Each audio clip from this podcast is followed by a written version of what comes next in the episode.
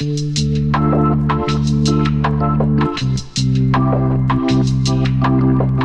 you.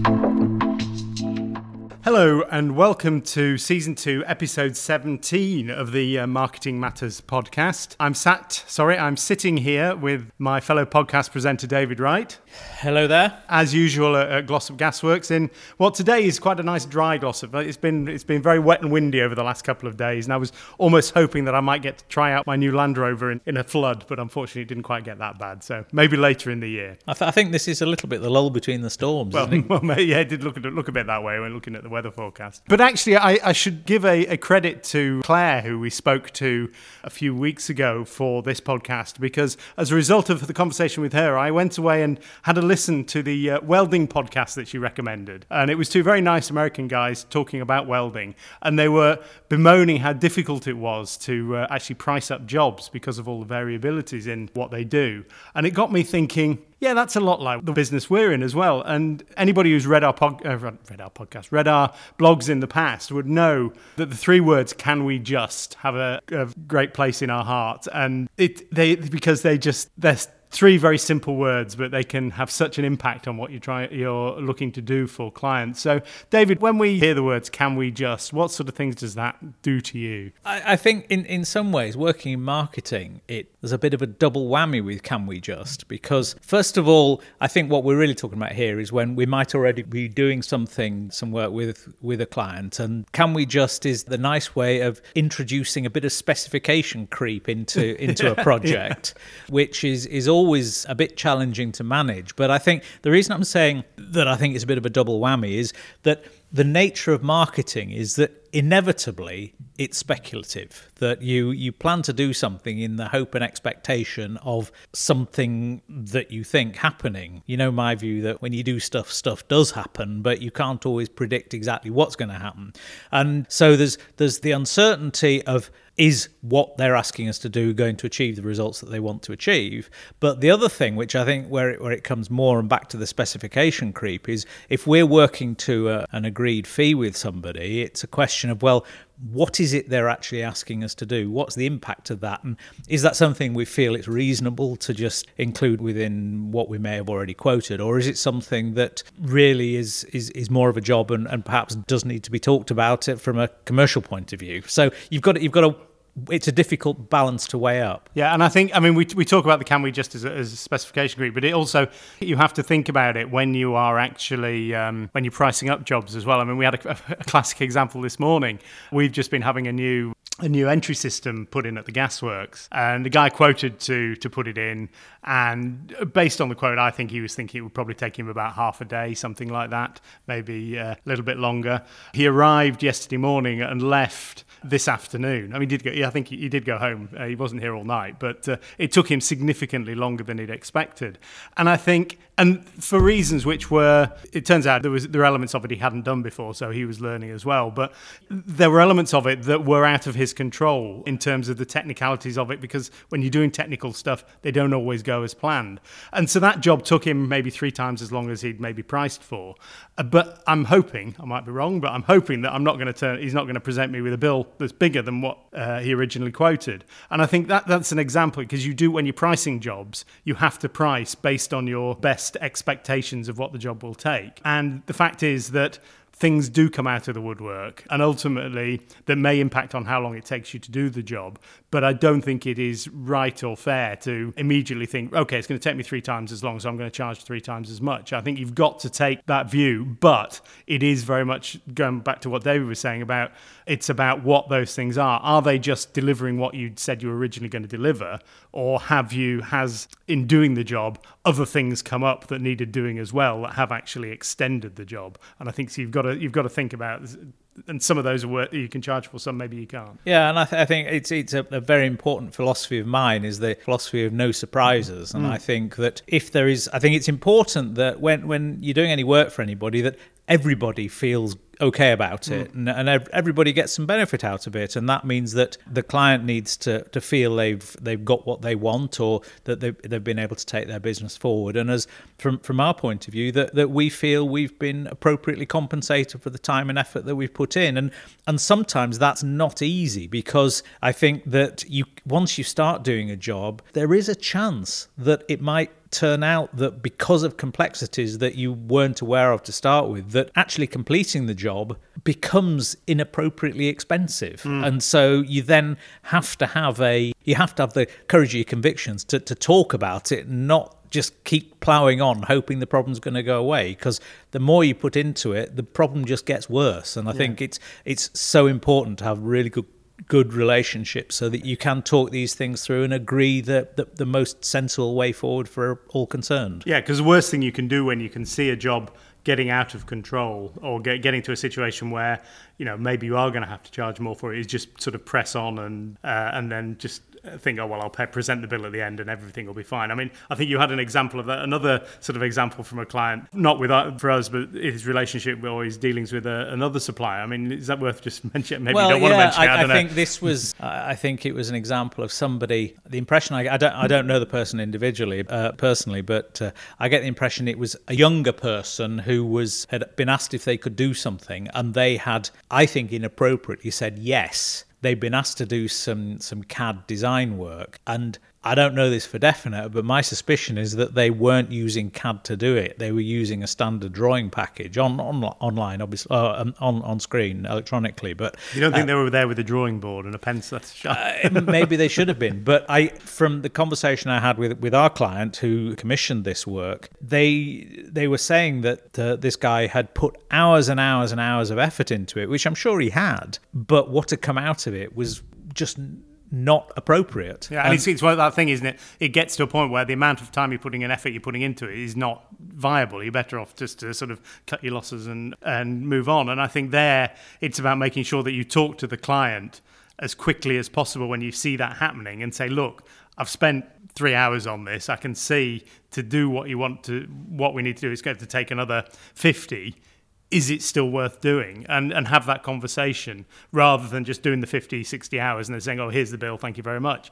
And so as you say it's about having that relationship to be able to be honest and, and talk to clients when issues do arise and come to a solution before the sort of the, the proverbial hits the fan. And I think I think in that case I was just talking about, the problem was that the job that the client thought that they had commissioned and the work that was actually being done were were diverging. Mm. And I, I think the more time and effort that was put in, it was never actually going to give the client what they wanted. Mm. And and that that's a bad example or a good example of how bad it can get. Yeah if you try and bury your head in the sand. Yeah.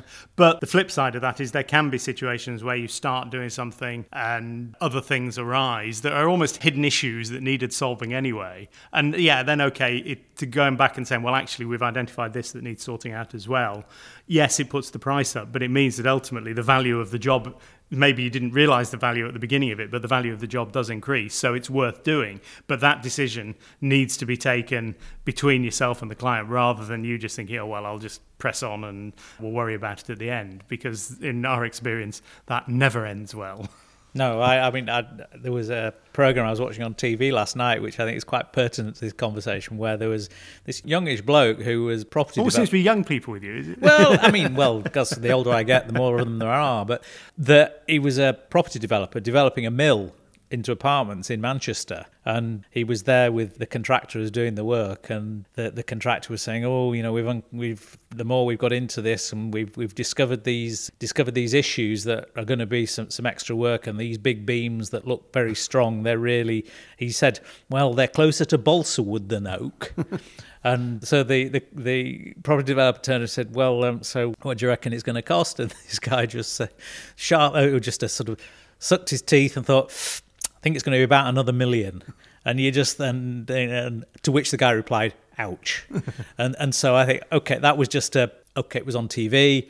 It was a 15 second conversation, but some fairly significant yeah. and impactful stuff can come out of that conversation, which absolute whether absolutely has to be had, whether it's a million pounds or a hundred pounds. I think it, it, it, obviously in the context of different jobs. Yeah.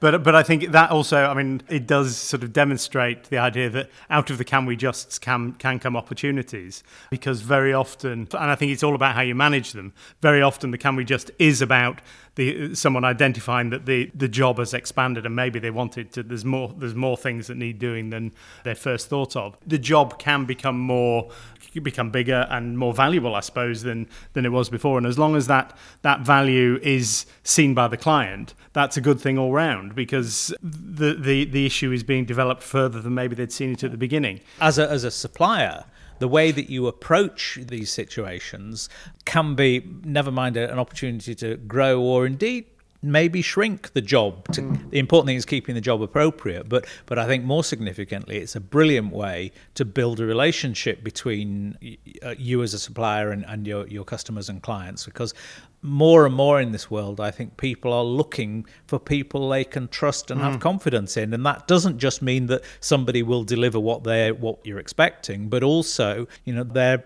hopefully more knowledgeable about their stuff than, than maybe you are. And so, if there is something that maybe you'd not thought of or that was going to, to make the job less appropriate for what you're actually trying to achieve, having someone that you're working with where you have you trust them and you have confidence that they will understand what your objectives are and, and work with you to make sure that you, you don't get bitten is a mm. is a, a very very valuable uh, asset in building a business. Yeah, and actually I mean, we talked about the can we just and, and sort of expanded job. I had a situation yesterday where I was working with a client with an issue we had on his, his website, and I could see this job spiraling out of control. And it, I really, I was uh, looking to try and fix this issue, and it just seemed to be getting bigger and bigger and bigger.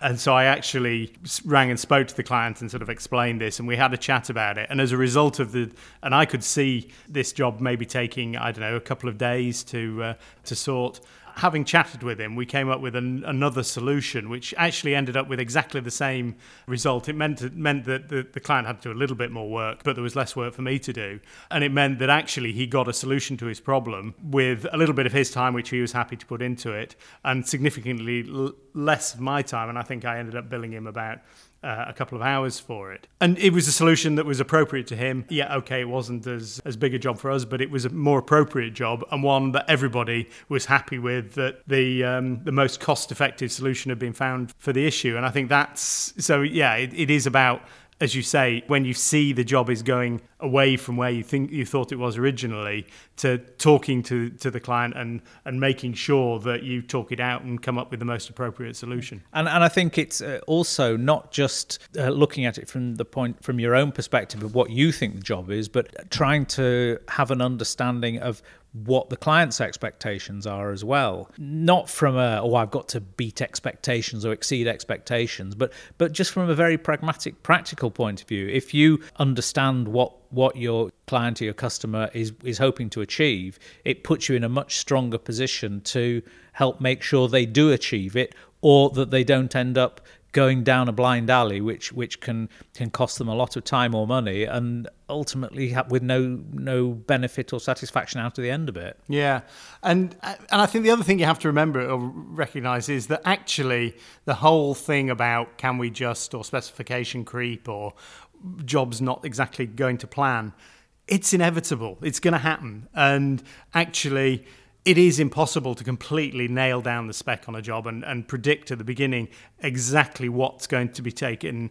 what's going to be required to, to complete that job to everybody's satisfaction. And actually, if you try and do that and you try and create a specification that is so watertight that you are sort of protected from any risk of having to do any work you're not getting paid for, it can make things, it can, I, th- I think it can become tiresome.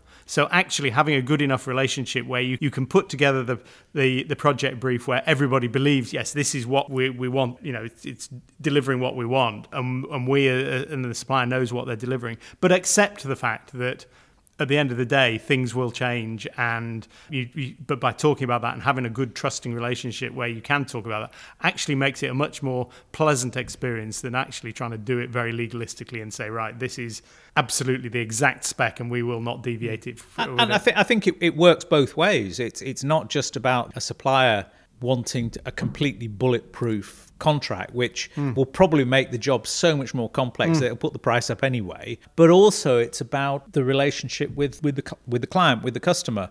That if you have a customer who absolutely refuses to talk about about issues and just expects you mm. to, to take the hit on everything that's never going to build a good no. relationship and you know we've we've all had these these experiences and these clients but um, they're the sort of clients you avoid like the plague in the future yeah and I, and I think it's one of those things where it's great because we will have such long-term relationships with our clients. We can take a view when there are some jobs that maybe, and you know, we the, we talk to our clients about this, and they know that there are some jobs that maybe don't take as long as we'd anticipated, but there are other jobs which will take a lot longer than we'd anticipated, and it, and ultimately it all comes out in the wash. And again, as long as you're talking about it, I think it, it should always be seen as being about the, the long term relationship, not just about who can win on this particular uh, job. Going back to the whole infinite game thing, it's not about winning or losing. It's about staying in the game and keeping that relationship with your client to everybody's to everybody's satisfaction.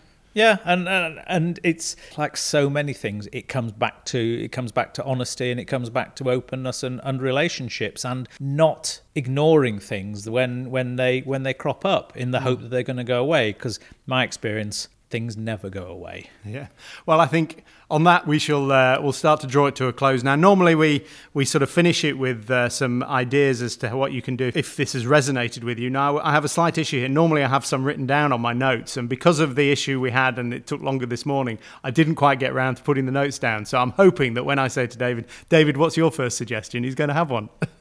as, as I just uh, just touched on, don't ignore things. It's better to raise things sooner and discuss them with as a as a client or as a supplier. If you have issues, talk about them because talk about them, then if there's going to be a problem, there's going to be a problem. And if you talk about it sooner, it's going to be a smaller problem. Hopefully, though, by talking about it sooner, it makes it easier to resolve it again to everybody's satisfaction. So don't ignore things.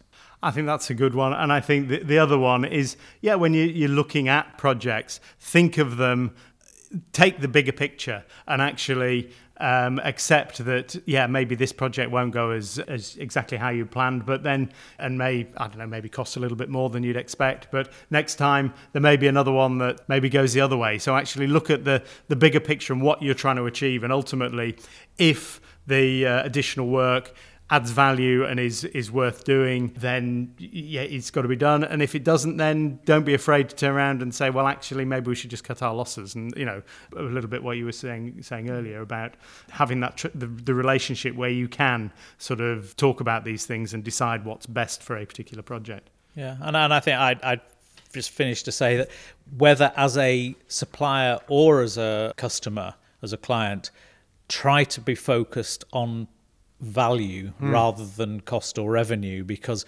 ultimately good relationships good business relationships are about delivering value and benefit and and I very much have the view that yes we're the, we're in it's a commercial world and uh, um, that we we've all got to pay our mortgages or put bread on the table or what have you but but um, that if you have a good commercial relationship that uh, where based on trust and confidence, then I think to deliver value, and then there is every every um, opportunity that the, the cash will follow. Mm. Um, but if your focus is purely on on cash, whether um, it's getting as much as possible as a supplier or um, spending as little as possible as a, a, a, client, as a customer, those are always going to be more difficult yeah. relationships. Yeah. And I think, just finish, I, am sure I've said this before about, because uh, it always amused me about Steve Jobs uh, and the fact that he famously always said he didn't care about the bottom line, it was all about delivering value for the, the customer because he believed that if he did that, then the,